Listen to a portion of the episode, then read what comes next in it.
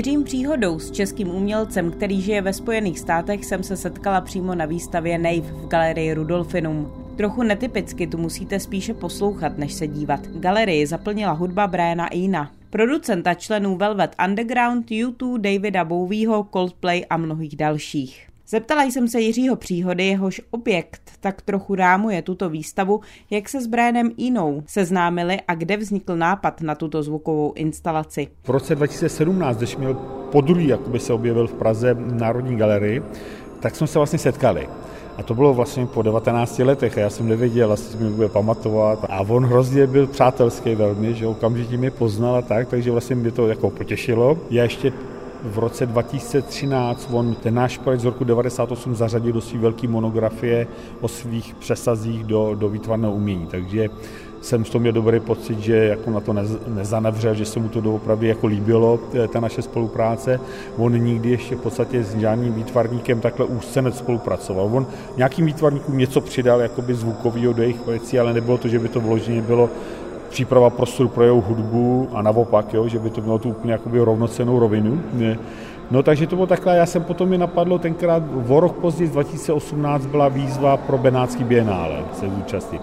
Tak jsem o tom trošku začal přemýšlet, asi by ho to nezajímalo, tak jsem se zeptal, řekl, že jo, ale pak bohužel jsem věděl, že situace by nedovolila to vyhrát, tak, tak jsme to dál nerozvíjeli, aby ho skutečně neotravoval.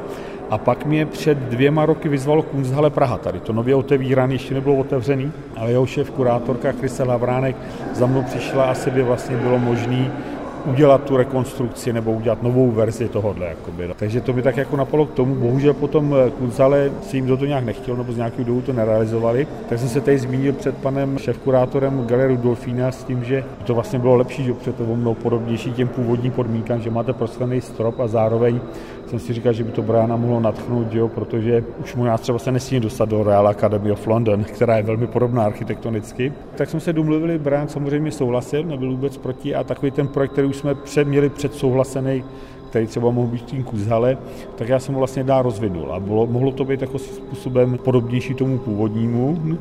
Zároveň to dopadlo úplně jinak, že, protože samozřejmě tu podobu, co tady vidíte, jsem hledal samozřejmě delší dobu, takže takže takhle to vlastně jako by vzniklo. No.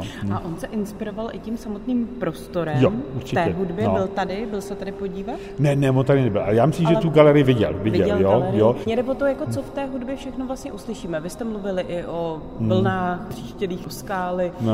o, o minách, o válce. Asi se inspiroval vším, co se teďka děje třeba ve hmm. světě, ale zajímá mě i, hmm. jestli tímto domem a Prahou, Českou republikou. Hmm. Už tenkrát, když tady byl tu další dobu s náma, tak on o tom potom mluvil v tom interview, který potom další dělal pro tu poslední svoji účast tady, tu o to Dešep z Národní galerii, tak o tom mluvil, jak, jak už tehdy se ta Praha změnila a tak dále. To ještě neviděl, jak se to za těch šest let teď ještě změnilo i během toho covidu.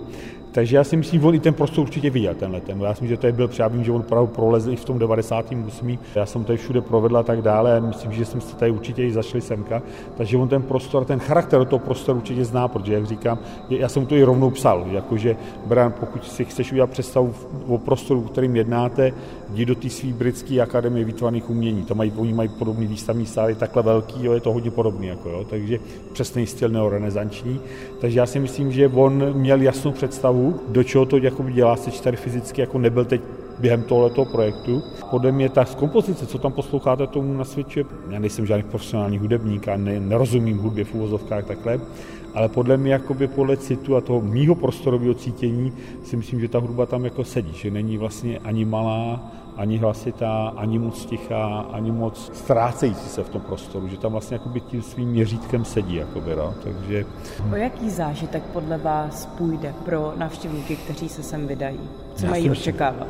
Já bych přišel, nic bych neřešil, jen bych si tam sednul, poslouchal a vypnul. a ještě k tomu vašemu objektu, mohl byste trochu popsat, s čím se tady návštěvníci od vás setkají? Já si myslím, že se setkají jednou z mojich eh, dalších vlastně instalací, lidově řečeno prací s prostorem, který je upravený tak nezvykle a tak jinak, že je to vlastně překvapí. Eh, eh, já jsem vlastně nic takového jako podobného vlastně nikdy neudělal, jako když to vezmu tu kombinaci použití materiálu, velikosti a práce s prostorem. Já si myslím, že ten prostor, který jsem vybudoval, nebo tu vestavu, který je trošku odvozený od těch měřítek i té samotné místnosti, takže by taky neměl být ani velký, ani malý, takže to, to si myslím, by bylo, ale jak říkám, pro mě je hrozně důležité, aby divák, návštěvník, tolik o to dívání tenkrát nejde, aby návštěvník vlastně doopravdy tak nějak nemusel mít ani potřebu něco koukat, něco vymýšlet, něco číst, na něčem přemýšlet, ale spíš doopravdy byl tady a teď a poslouchal tu hudbu. V tomhle tom si myslím, že si s Baranem rozumíme, že, že vlastně, že ono říct vypnout zní moc lacině, že? ale takový to úplně, že vy vlastně se vyvážíte ze svých problémů, ze svých radostí, smutků a vlastně spočinete na tom místě v naprostém klidu a víte, že jste tady a že tady je takhle a že tady je takovýhle světlo a tam je takový světlo a zní tady takový zvuk a vlastně otevřete se takový tí dimenzi toho času, jak to vlastně plyne. Jako jo. A nevíte, jestli jste tam 10 minut a nebo půl hodiny a nemáte žádný stres, že musíte nikam odejít. To, kdyby se jako takhle to působilo, tak to by byl rád. Takhle to je záměr. Jako by to. Ještě poslední věc. Vy jste tady naťukl další budoucí plány s touto hmm, instalací. Hmm. Tak jaké jsou? Asi v galerii nebo v takové instituci asi rozhodně ne, že jo? Tam, tam je to jasně daný, že jo? A nemůže se to, ale pro mě ta idea toho pavilonu, jakoby, který by byl v relativně nějakým klidnějším prostředí, to by znamenalo ve městě, v Praze, že v nějakým vnitrobloku klidnějším nebo v nějakým velkým parku, který bohužel my tady tolik zase nemáme, těch velkých parků, aby vlastně to byla samostatná stavba. Zároveň vymyslet ty podmínky tak, že samozřejmě aby to nebylo vandalizovaný a dalo se tam pobývat, že jo, tím myslím, že, jo, že se to nestane nějaký veřejný záchodek, tak eh, bych hrozně rád. Já si myslím, že vlastně získám i ano od Briana ohledně tohohle, že ta představa, že máte nějaký prostorovou konstelaci, kde vlastně se ta jeho nekonečná hudba nekonečně hraje, nevypíná se, můžete tam přijít kdykoliv. To by se mi hrozně líbilo. Jakoby. Že to, co máte tady, by bylo nikde natrvalo. Ale aby jsme byli úplně nezávislí, já si myslím, že do toho i zahrnout to přírodní prostředí by byla zase nová rovina, jo, protože to, co teď máte v prostřed té výstavby, tak to by byla vlastně ta obloha, že, jo, a te, že to by bylo otevření do oblohy a tak, aby by se byli jenom v tom obvodu toho otevření se. Ona by i umožnila, že celá ta výstavba by doopravdy levitovala. Protože bych to vlastně opřel o ty venkovní zdi, takže to, co vy vidíte teď tu škvíru a, a budete tak skromná a tlesnete na kolena, tak uvidíte, že to vlastně stojí na zemi, ale u toho pavilonu by bylo vlastně možné, by to bylo opravdu říznutý, že tam nic nebude. No. Jenom když tam bude pršet, tak uvidíte, že prší. Jako no, nebo bude mlha, nebo bude sněžit, že jo, jako jo. Takže takhle trvající pavilon, který právě, jak říkám, v létě, v zimě, na podzim, za deště, za sucha, za tepla hraje, neustále tu muziku ve dne v noci, by byl skvělý. A jde o smyčku? Protože nejde, pan nejde, Nedoma nejde, nejde, nejde, tady nejde. zdůrazňoval, že vlastně nikdy neuslyšíme ne, to ne, stejné. Ne, to je ono. Protože vy začnete to hrát v nějakým určitým, jakoby, jakoby máte několik eh, hudebních stop, jo? Jedna je dvě minuty, druhá je deset minut, třetí je tři minuty.